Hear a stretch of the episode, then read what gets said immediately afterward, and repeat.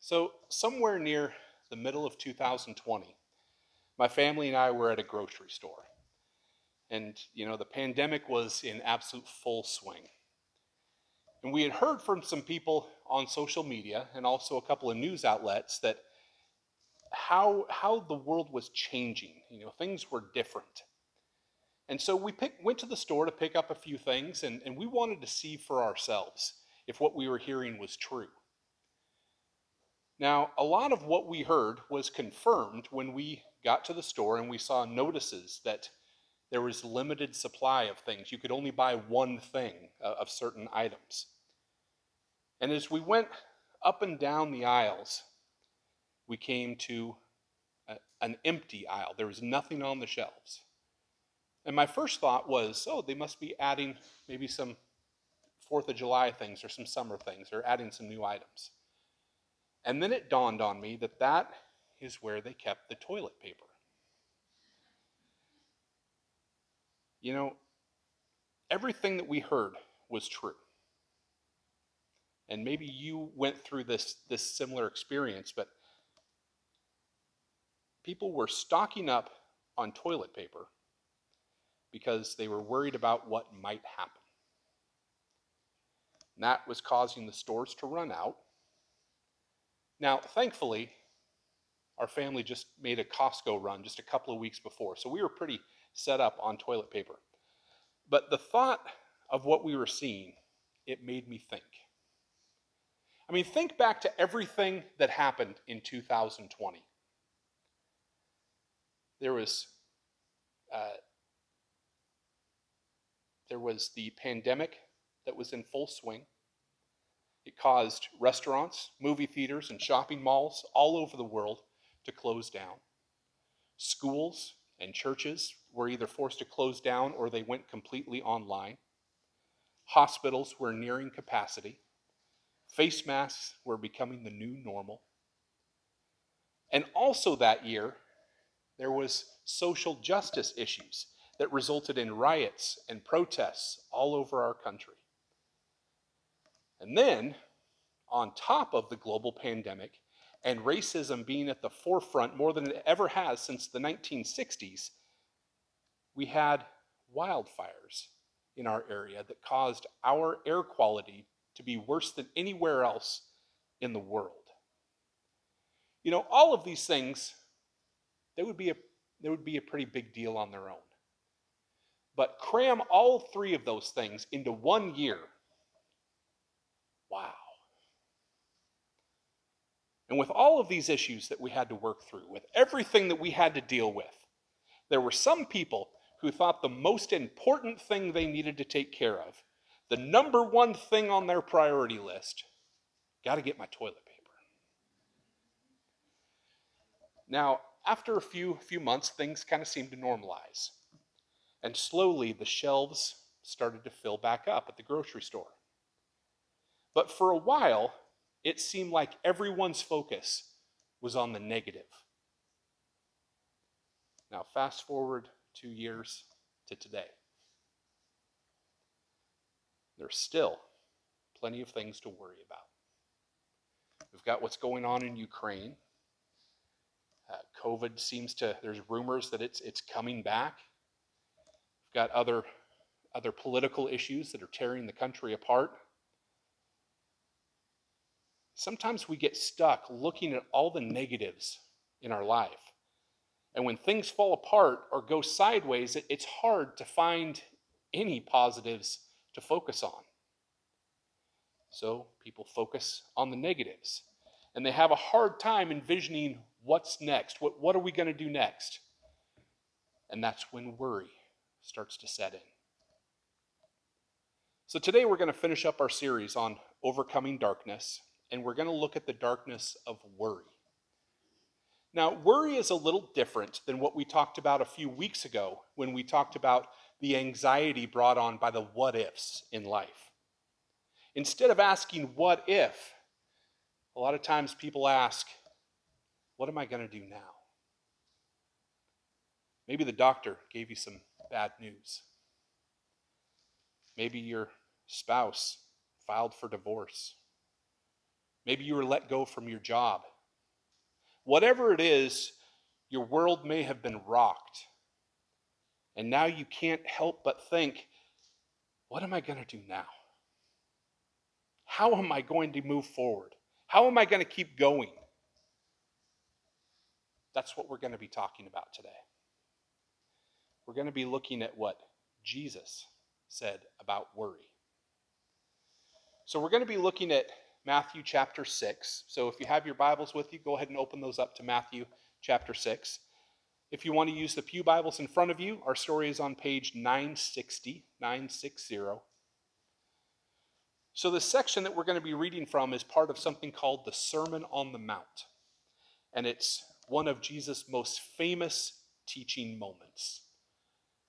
And actually, after Memorial Day, we're going to jump back into a few different parts of the Sermon on the Mount to see what Jesus said on a bunch of different things. But today, like I said, we're going to be in chapter 6, and we're going to start out in verse 25. And Jesus says, Therefore I tell you, do not worry about your life, what you will eat or drink, or about your body, what you will wear. Is not life more than food, and the body more than clothes? So he starts out this section by saying, therefore. And whenever you read therefore in Scripture, you need to find out what it's there for. So Jesus is connecting thoughts. And just before our section today, Jesus is talking about how you shouldn't be materialistic. You shouldn't focus on your stuff, you should focus on God. And so when he says therefore, it's like he's saying because of that, because you shouldn't focus on your stuff, because you should focus on God, don't worry about what you're going to eat or drink or what clothes you're going to wear. And then he continues on by saying, Aren't there more important things in life? What about God? Isn't He more important than your stuff? Hasn't He provided for you? And then Jesus uses a great illustration. He says, starting in verse 26, Look at the birds of the air. They do not sow or reap or store away in barns, and yet your heavenly Father feeds them. Are you not much more valuable than they? Can any one of you, by worry, add a single hour to your life? And why do you worry about clothes? See how the flowers of the field grow? They do not labor or spin. Yet I tell you that not even Solomon in all his splendor was dressed like one of these. If that is how God clothes the grass of the field, which is here today and tomorrow is thrown in the fire, will he not much more clothe you, you of little faith? In the summer of 1859, there was a guy named Charles Blondin, and he climbed up a tightrope that was stretched 160 feet up in the air above Niagara Falls. And several times he walked back and forth over the falls from the US side to the Canadian side and back. One time he completed the trip shuffling along in a potato sack. Another time he rode across in a bicycle. One time he did it on stilts. One time he even brought a stove with him and cooked an omelet halfway in between the US and the Canadian side. Now, another time, Blondin even walked backwards from the US side to the Canadian side, grabbed a wheelbarrow, and pushed it back over to the US side. And he was going to ask for some audience participation. Now, the crowds have been watching him, they ooh and ah. And he had proven that he could easily walk across the tightrope.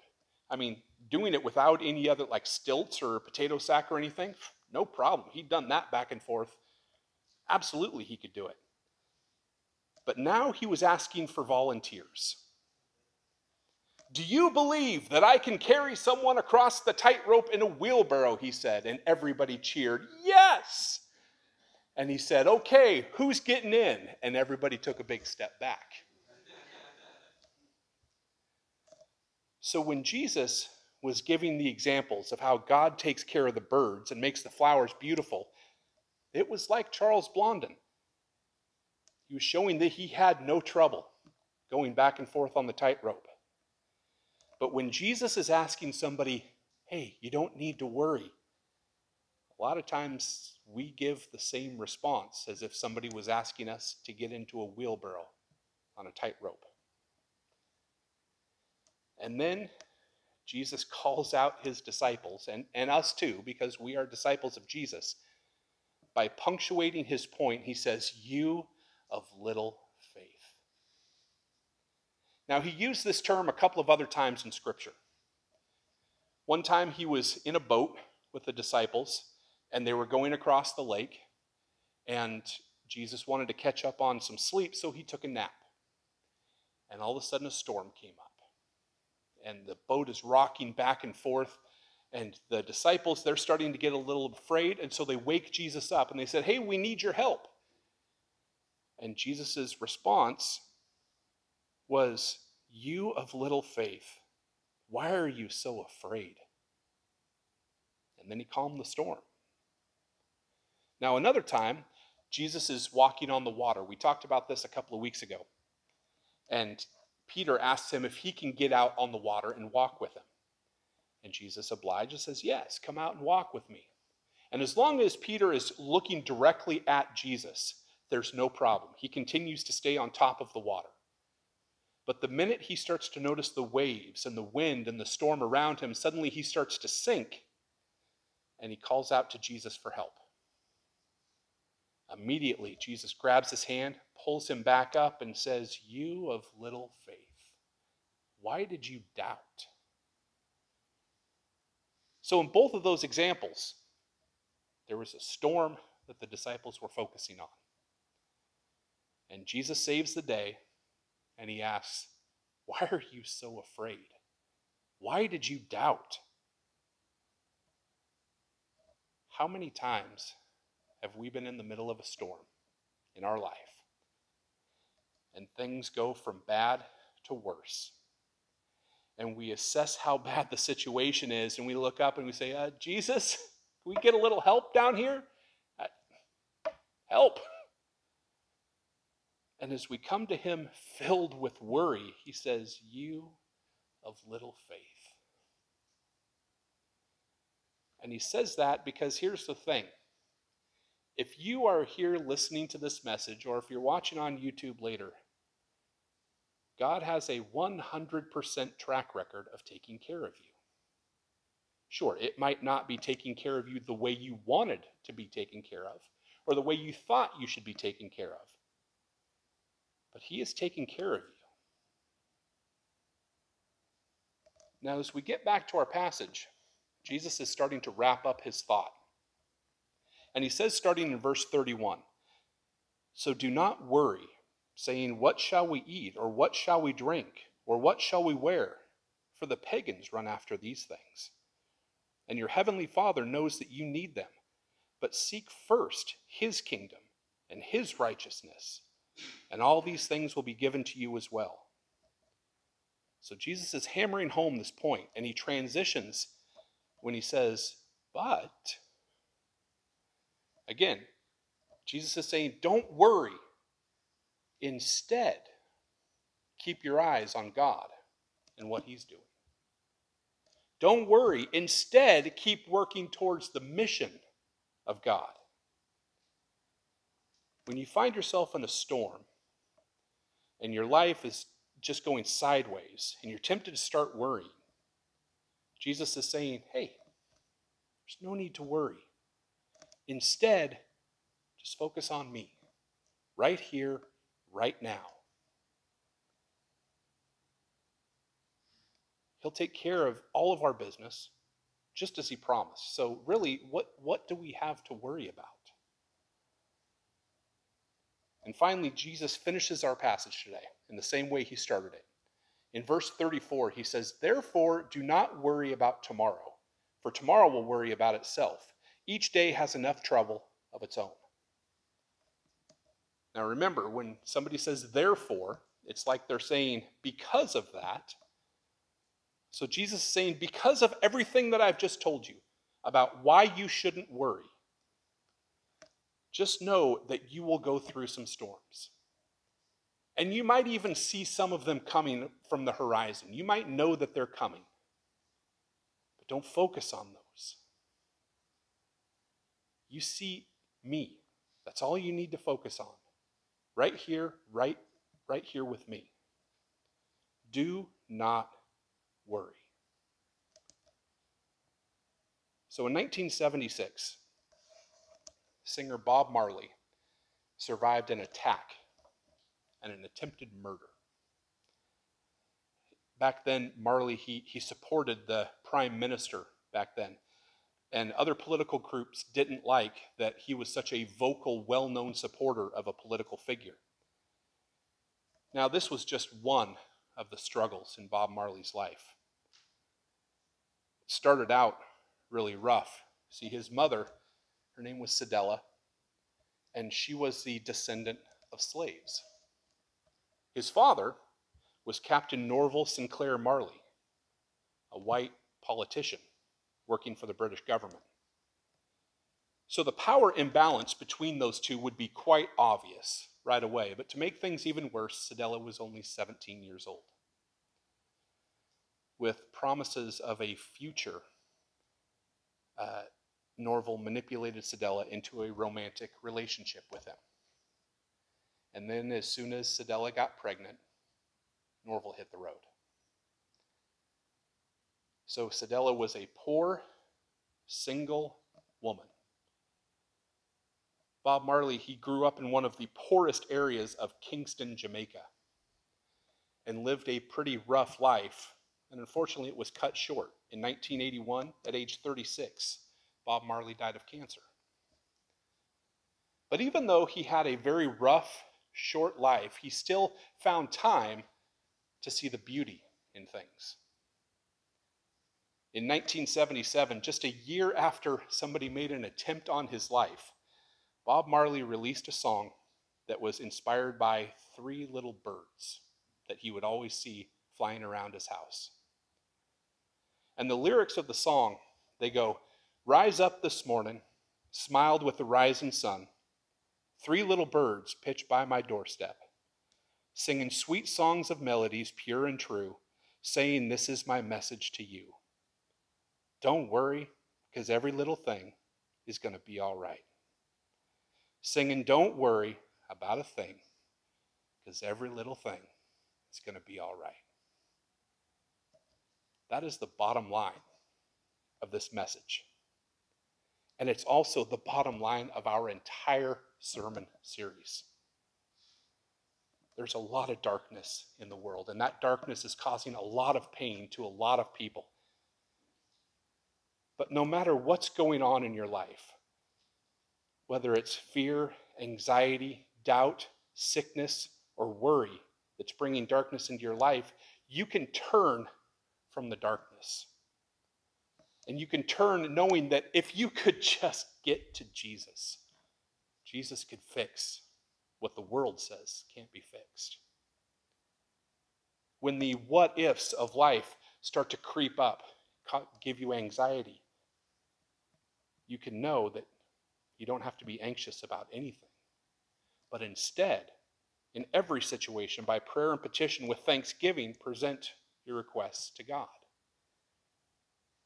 And you don't have to be afraid because Jesus said to his disciples and to you, Do not be afraid, for I am with you.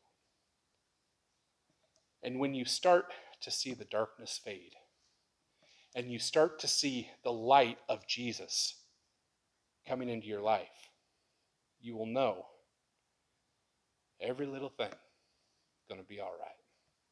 Let's pray. Lord in heaven, thank you so much for today. Thank you for being with me. Thank you for being with us. Thank you for taking care of us and letting us know that we have no, no reason to worry. Thank you, Lord Jesus. It's in your name we pray. Amen.